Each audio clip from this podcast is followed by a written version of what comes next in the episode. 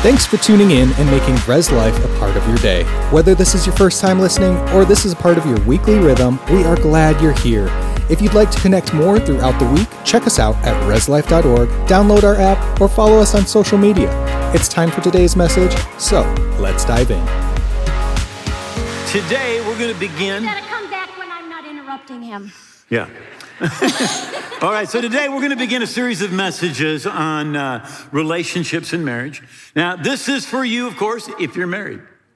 But this is for you if you think someday you might get married. All right? Or if you know anybody who is married. So this is pretty much, this is for you. And we wanted to start off with something a little funny. Okay, so I'm going to tell you, if you haven't already heard about it, you need to know about the husband store. So for all of those who are looking for a husband, there's this store, and it's brand new. Women can go to choose a husband, but they have to follow the instructions at the entrance. You may visit this store only once. There are 6 floors, and the value of the products increase as you ascend the flights. You may choose any item from any floor, or you may choose to go up to the next floor, but you cannot go back down except to exit the building. So a woman goes to the husband store to find a husband. She sees the sign at the first floor. These men have jobs. Oh, nice, but let's go for the second floor. And on the second floor, the sign says, these men have jobs and love kids. Wonderful. So she looks at the third floor sign, though, because, of course, you can't quit there. And the floor 3 says, these men have jobs, love kids, and are extremely good looking. Wow, she thinks, but she feels compelled to keep going.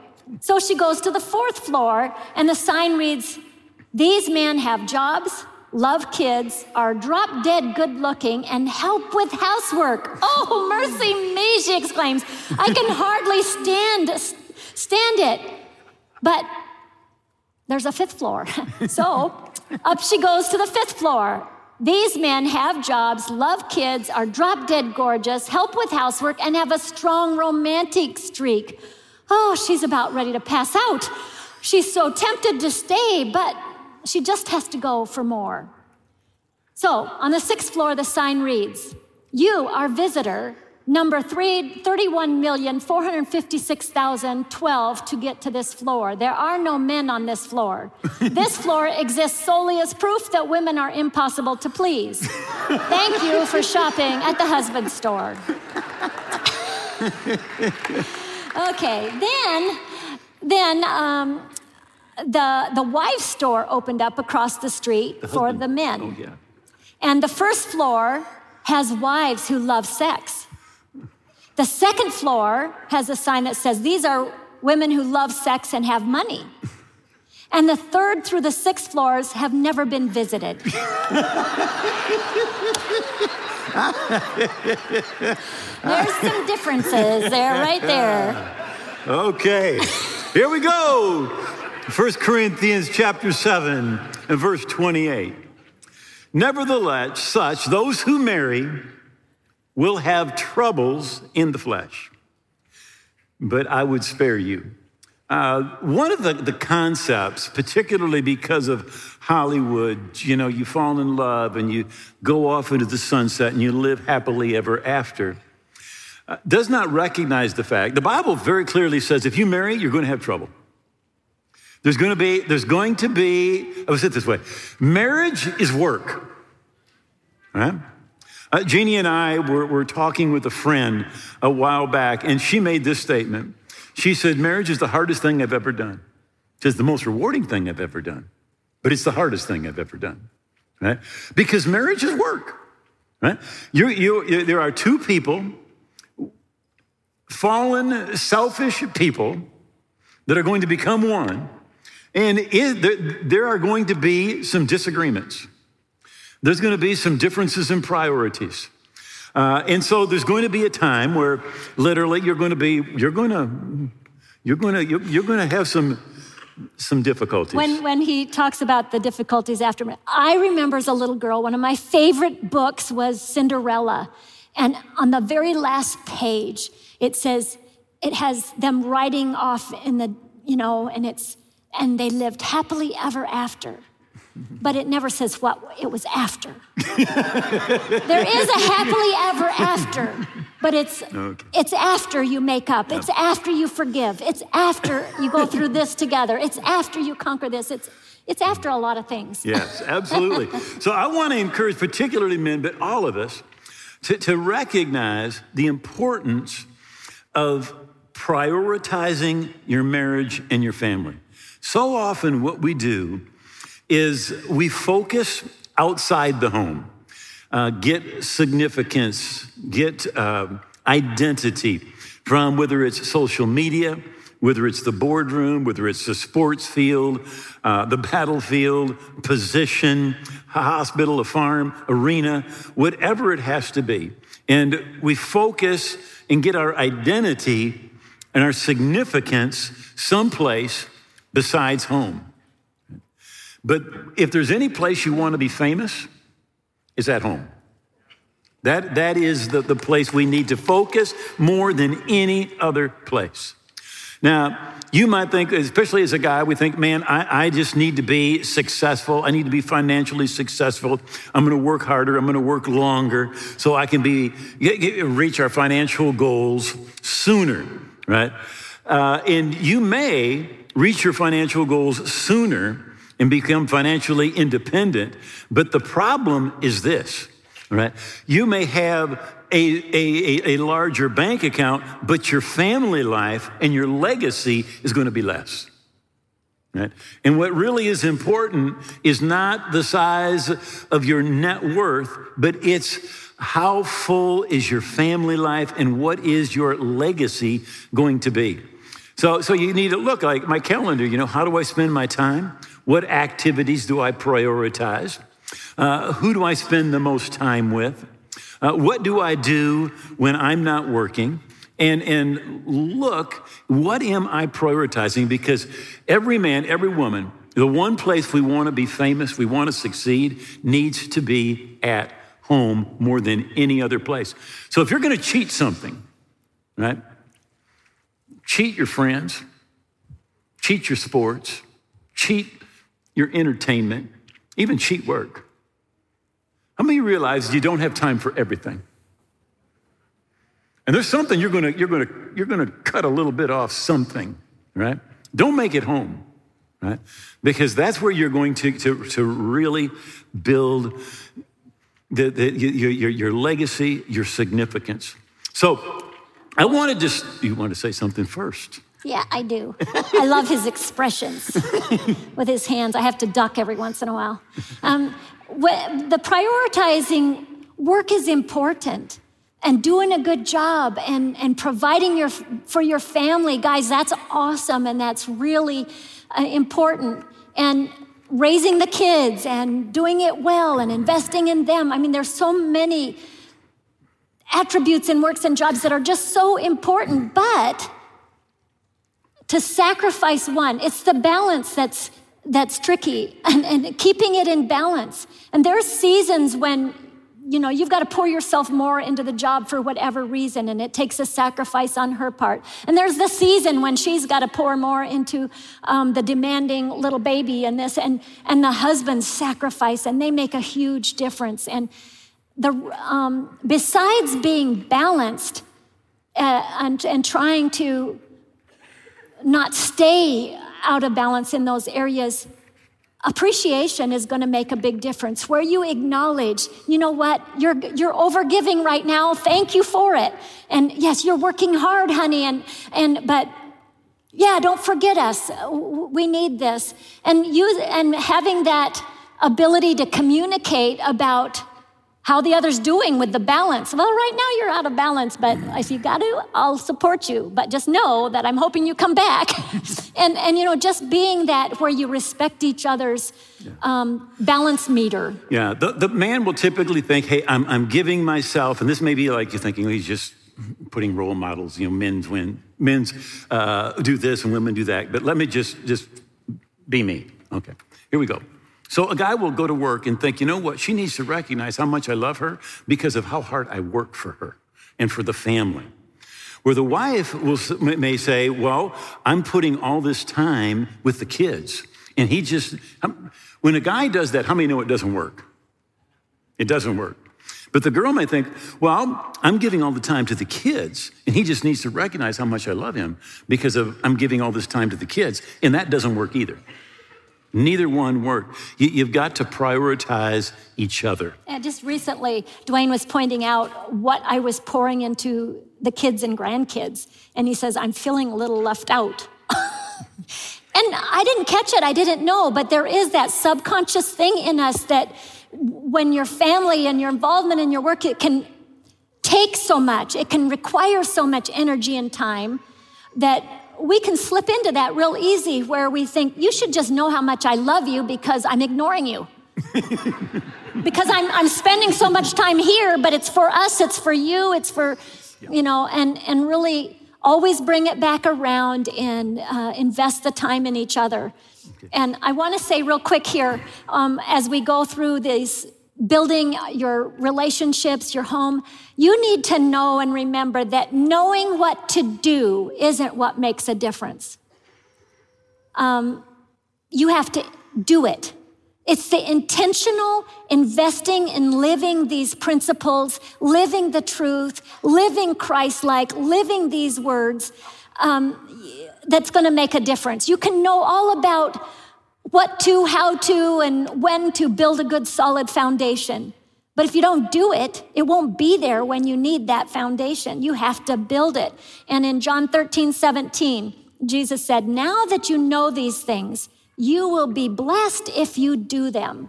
But the blessing was not in just knowing them, it was doing them. And so, you know, I'm excited about learning and growing. And we've been married for a lot of years.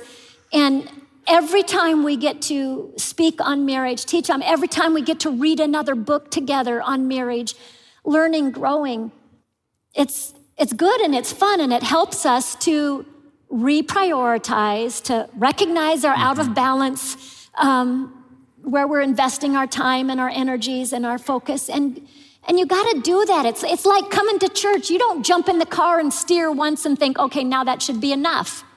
I should get there. No, you'll hit the ditch, you'll hit a car, you'll run into a tree. You have to continually be steering. And so that's what this month we're going to do a lot of steering, like, oops, let's correct here, let's invest there. All right, all you married men, once you get your phone out, all right, get your phone out. I got 3 questions for you, all right? And these questions are always on your wife's mind, whether she knows it or not. She may even subconsciously not realize it, but your wife has 3 questions that you need to answer constantly, all right? Constantly, right? Question number 1, this is very simple. But this will help you, I promise. Question number 1 is, am I beautiful? Do you find me attracted? Are you attracted to me? Right? Every woman has that question. If you're married, she's a woman, she's got that, am I attractive to him? Am I beautiful?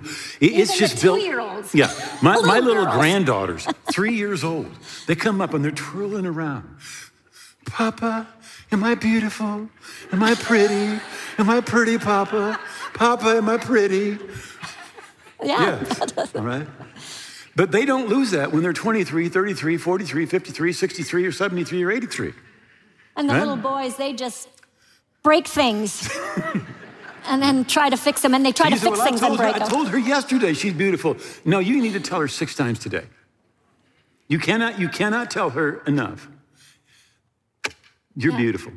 I'm attracted to you. Baby, you are hot. In fact, that's why it's good to my phone, the kids took it and put my phone in. You know who she is on the phone? They put the numbers in the phone and they labeled me as hot mama. She's hot. So he tells Siri, he says, dial or call hot mama. And she called somebody downtown, somewhere else. It was not good. And so we had to update the contact, and now I'm Hot Mama Jeannie. Hot Mama Jeannie now. Hot Mama Jeannie. All right. Question number 2. All right. Question number 2. Am I enough? All right. Am I enough? Do I satisfy you? Am I enough?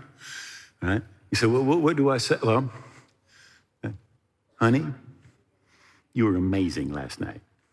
You were awesome. To the moon and back. He said that first service, and I'm like, no, don't say it again. Uh-huh. No. No. But she needs to know, all right? She's enough. Okay. Okay, there we go. Enough on that one. All right. Question number three. All right. Do I win? All right. Do I win? Am I more important than your job, than your friends, than your hobbies, than anything else? Do I win? All right. And you can tell her she wins, but you got to show her. You got to show her that she wins. All right. That outside of your relationship with God, she is the most important person, the most important relationship that you have, that she is your number one priority under God. Right? If you can answer those three questions, right, your wife will be secure. She will be secure in your relationship. And you need your wife to be secure. Now, Genesis chapter 2 in verse 18, right?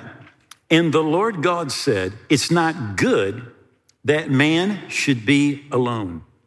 I will make him a helper comparable to him, right? And literally that comparable is equal, but different. Equal, but different. I remember years ago, I've heard two different Hebrew scholars talk about this, right? The first one was way back 47 years ago when we were in Bible college. But the word where it says that God took one of the ribs, the Hebrew scholar said that can also mean one of his sides. It's like literally God just didn't take out a rib. God took part of the man out, some of his qualities, some of his attributes, and he took those out and made the woman. That's why women just see things different than men, right? If we needed to paint a nursery and we just had a bunch of guys together, they say, well, what have we got? And they say, well, we got some fire engine red paint. And the guys would say, well, we don't need to buy anything. Let's paint the nursery fire engine red. Right? If they had one woman in there, just one, she would say, would you please buy some white paint and mix it and get a mauve color? Because if we have fire engine red in the nursery, the kids are going to go, ah! I actually think we have some red walls in the nursery, but anyway. Okay. but what I'm saying is, your kids have fun in the nursery. Yeah. We look at things different. We prioritize things different. Right? We do. I'm a word person too, so I love this discovering what the words meet. And when I thought, if I'm a help comparable or suitable for him, I need to know better what that means. So looking at verse 18 in Genesis 2, where it says, it is not good for man. The word good there means beneficial, appropriate, right, agreeable, or pleasant for a man to be alone. And the word alone meant to be only, apart, alone, one part only, or by itself.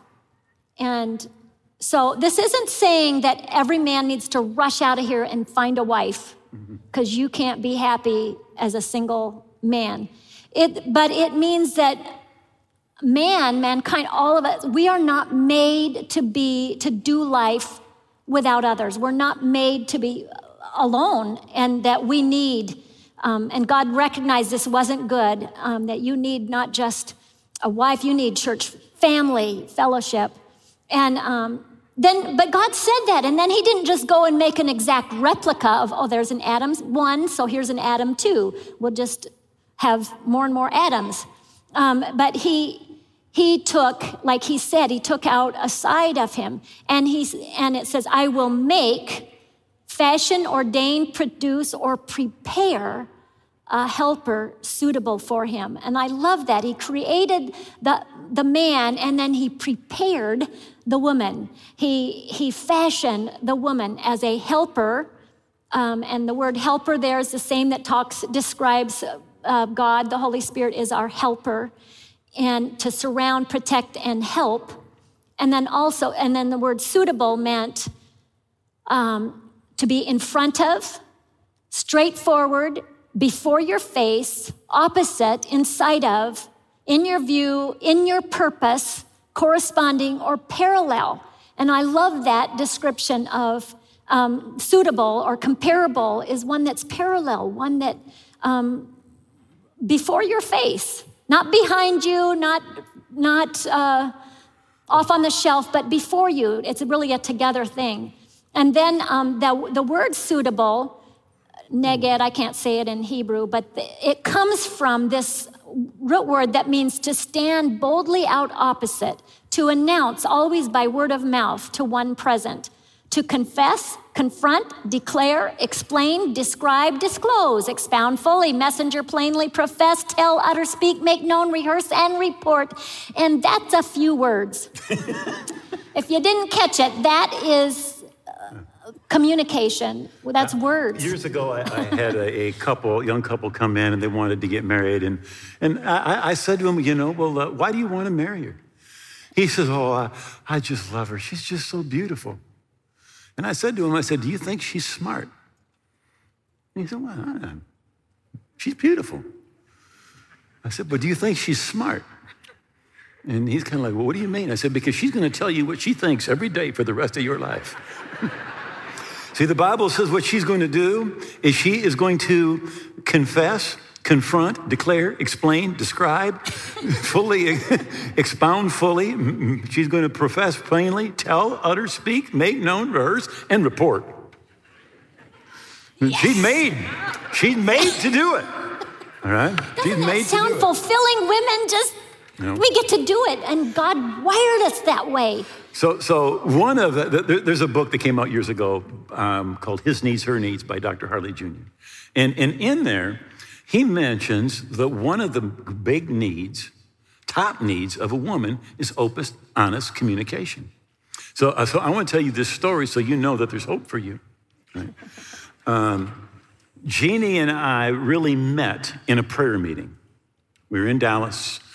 Going to Bible college, but every day we were in the same prayer meeting for an hour, okay? And then after 4 months, we had our first date. That was on May 1. And I told her I loved her on May 3. And then I asked her to marry me on May 5. And we got married May 10. I'm just kidding. The last part's the only part I'm kidding about. We didn't get married till August, okay? So we didn't have a long time to do a lot of communicating. To do a lot of communicating. So during this short period of time that we're dating, she decides she wants to cook me a meal.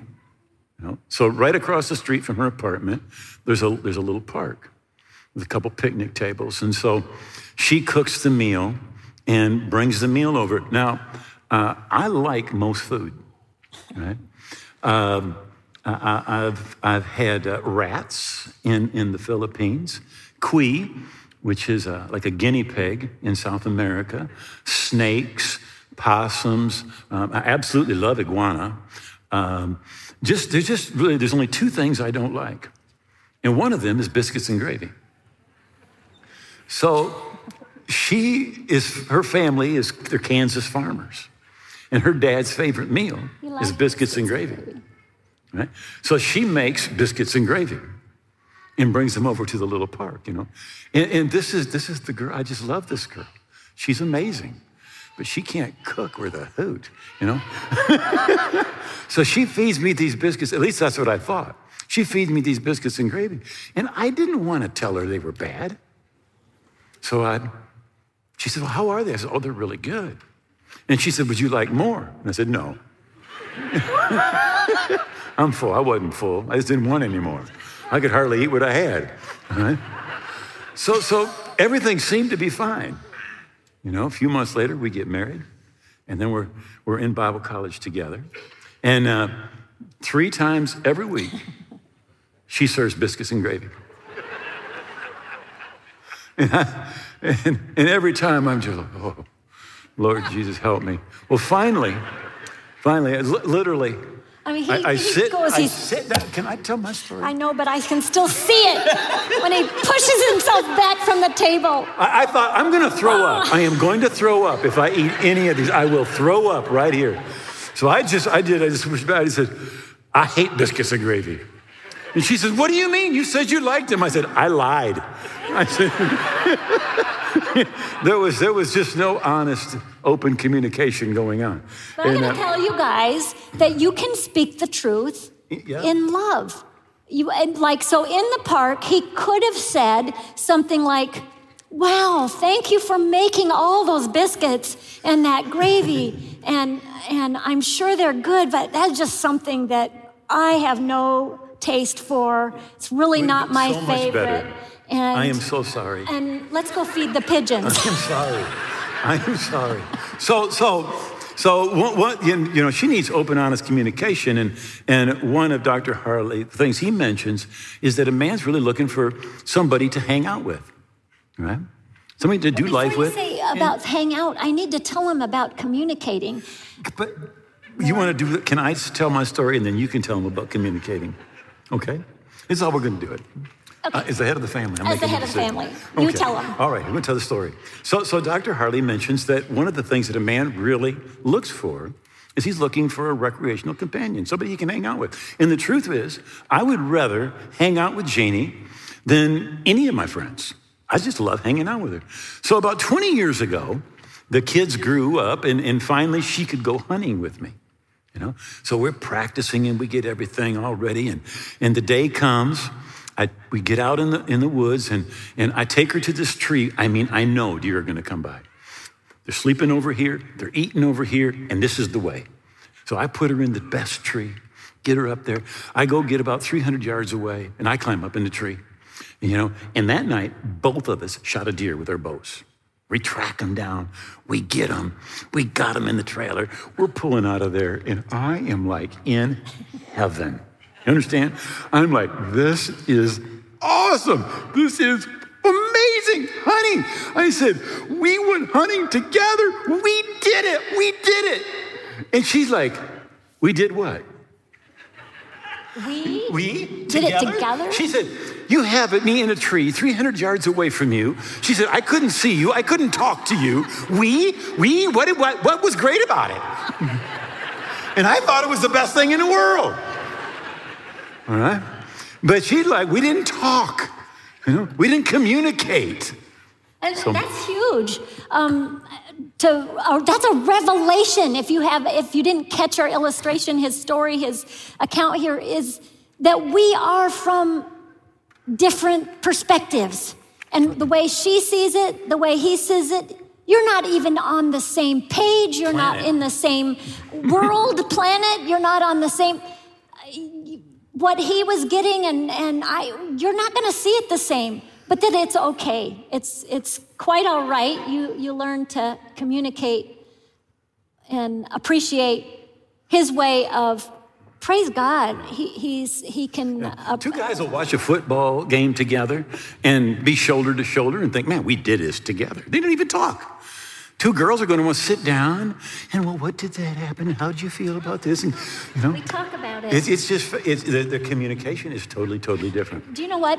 Even reading the Bible, we do it different. And when I got married, I thought he was backslidden because he wouldn't pray with me like I prayed. He wouldn't read the Bible with me like I did. I thought we were going to talk and, communicate. He communicates the Bible more with you than he would with me. And I wanted to have that. Share with me. Let's talk about this verse. And he said, I got 10 chapters to read. Just keep reading. We'll talk about it at the end. And just then at the end, I couldn't remember. This is how she reads the Bible. Submitting. What does that mean? Let's get the book. 2 hours later, submitting.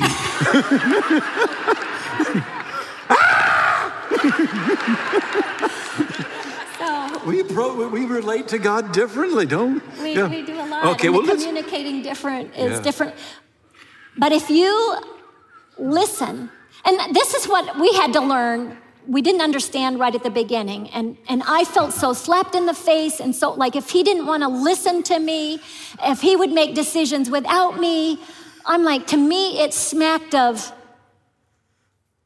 just meet me in the bedroom. I'm going to make all the decisions. Like that was the only thing I was good for. Or, you know, take care of the kids, do this. But as the head of the family, yes, he can make decisions, but I read you what the wife is going to have the other opinion. She's going to have the other side. She's going to have another perspective. And you are shooting yourself in the foot if you don't ask her, if you don't let her share her opinion, her perspective. And I remember going out and running with Dwayne, and he would, who wants to talk while you run? So praise God, that was a good time to talk to him because he'd just listen.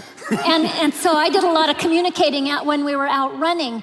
And I remember one time sharing, he had made a decision, but I hadn't shared with him my perspective. And so I start going back over it again. And he's like, cut it. We already made that decision. You didn't hear what I thought about it. And so I had to really teach him, have a teaching moment. I said, honey, if you still decide that, that's fine. That's okay. But I need to know that you heard my perspective, that you heard what I see. If you let me explain and let me share my thoughts about it, then really I'm so much happier and content for you to for us to go with your decision. And if it's wrong, well, we learn it together. At least I know that you made there's just that. We just want to be heard. And even while I was explaining to him, I realized that, you know what, when I want to share my opinion, it's not because I want to be responsible. I want to have the authority to make the decision. I want to put you down and I'm better than you and I'm going to show you I know better. It's none of that. It's just that I really do feel that I'm a God-given gift in this relationship. And as a team, we need each other. And when I feel like you're making decisions and don't need me at all, then I don't feel loved. Mm-hmm. And maybe the guy thinks that has nothing to do with love. It's just all in the bedroom. No, it's not. Love is listening. And part of loving is being a team and being a unit is recognizing, you know what? What do you think about this? And the responsibility for the final decision, I'm happy for it to go with him. And then if it goes wrong, he's to blame. Because he saw, I shared the perspective and where I thought the outcome would be better in this sense. And then he could weigh it and take the decision. And it's just God wants the balance there. All right. This is our first closing.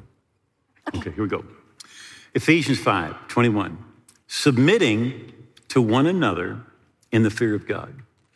Now, it's literally talking in marriage, and the word is submitting to one another. For there to be submission, there has to be equals. Right? The Bible doesn't say children submit to your parents. It says children obey your parents. Because children do not have the same authority in the household as the husband and the wife, right? They are equals. So it says submit to one another. Years ago, I had a man come up to me and he said, Pastor, where is that verse in the Bible that says my wife has to obey me? And I said, well, there is no such verse. He says, oh, yeah. He said, that verse is in the Bible, Pastor. Where is the verse that says my wife has to obey me? Well, where he was going or trying to go was Ephesians 5:22, which says, wives, submit to your husband as to the Lord. For the husband is the head of the wife, as Christ also is the head of the church, the Savior of the body. Therefore, just as the church is subject to Christ, so let wives be to their own husbands in everything. So it says for the wife to submit to the husband. So, honey, I think you should submit. All right. Okay. I submit. All right. I appreciate that. Now it's your turn. It says, husbands, this is in Ephesians 5, love your wives, seek the highest good for her, surround her with a caring, unselfish love, just as Christ loved the church that he might sanctify her and cleanse her and wash her and present the church to himself in glorious splendor so that she'd be holy and set apart for God and blameless. Even so, husbands should and are morally obligated to love their own wives as their own bodies. He who loves his own wife loves himself. So the Bible says the husband is to lay down his life for his wife like Christ gave his life for the church, right? And that's submitting to one another. So the husband is to lay down his life. So when he submits, it's on both knees, all right? And he is laying down his life. Jesus literally died in order to be like a husband to the church. And really, a husband has the same responsibility, right? Maybe the wife is on one knee, but he needs to be on both knees, all right? Bowing, he needs to give his life for his wife. And that is a picture of biblical submission. Submit one to another. It's not just a wife submitting to her husband, but it's her husband laying down his life and submitting to his wife. Right? Not the picture that so many people have of what does it look like to submit to one another. What does a Christian marriage look like? This really, really helped me because I had seen a lot of the out of balance, the wrong way with submission. I'd seen and heard and didn't want that, but I wanted the biblical kind of it, but I needed to see it. So this helped me is my feet are pretty much the same. Maybe my right foot's a little different size than this one a little bit, but they're basically, my feet are 2 feet, same thing, all in one body. My feet are now submitting to one another. And I can walk, I can run, I can do lots, I can climb, I can do a lot of things because my 2 feet are submitted one to another. And you can realize how silly it would be, how wrong it would be if this foot says, I am the leader. You will always be behind me. I go before you. Don't you dare come ahead of me. And then I would be crippled. I wouldn't be able to run a race. Or if this foot said, I'm not only wanting to be the head, I am also going to keep you in your place. No, don't do that, don't do that. And trying to put that one down. I'm the head. You would not accomplish anything. And neither does it work where you've got to I am not going to submit. I'll do my thing. Well, I'm going to do my thing, and I'm going to do my thing, and I'm going to do my thing.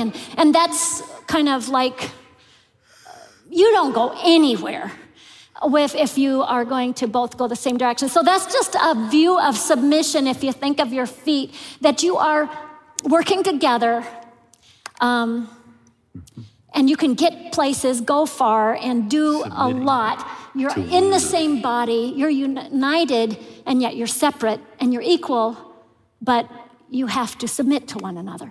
Amen. Say, would you please bow your heads? If you're online, this is for you as well. I was brought up in church.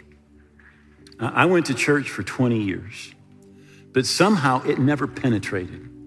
Right? In fact, I was 20 years old. I believed in God. That's it. I'd gone to church all my life, but I was not a Christian. I was not saved.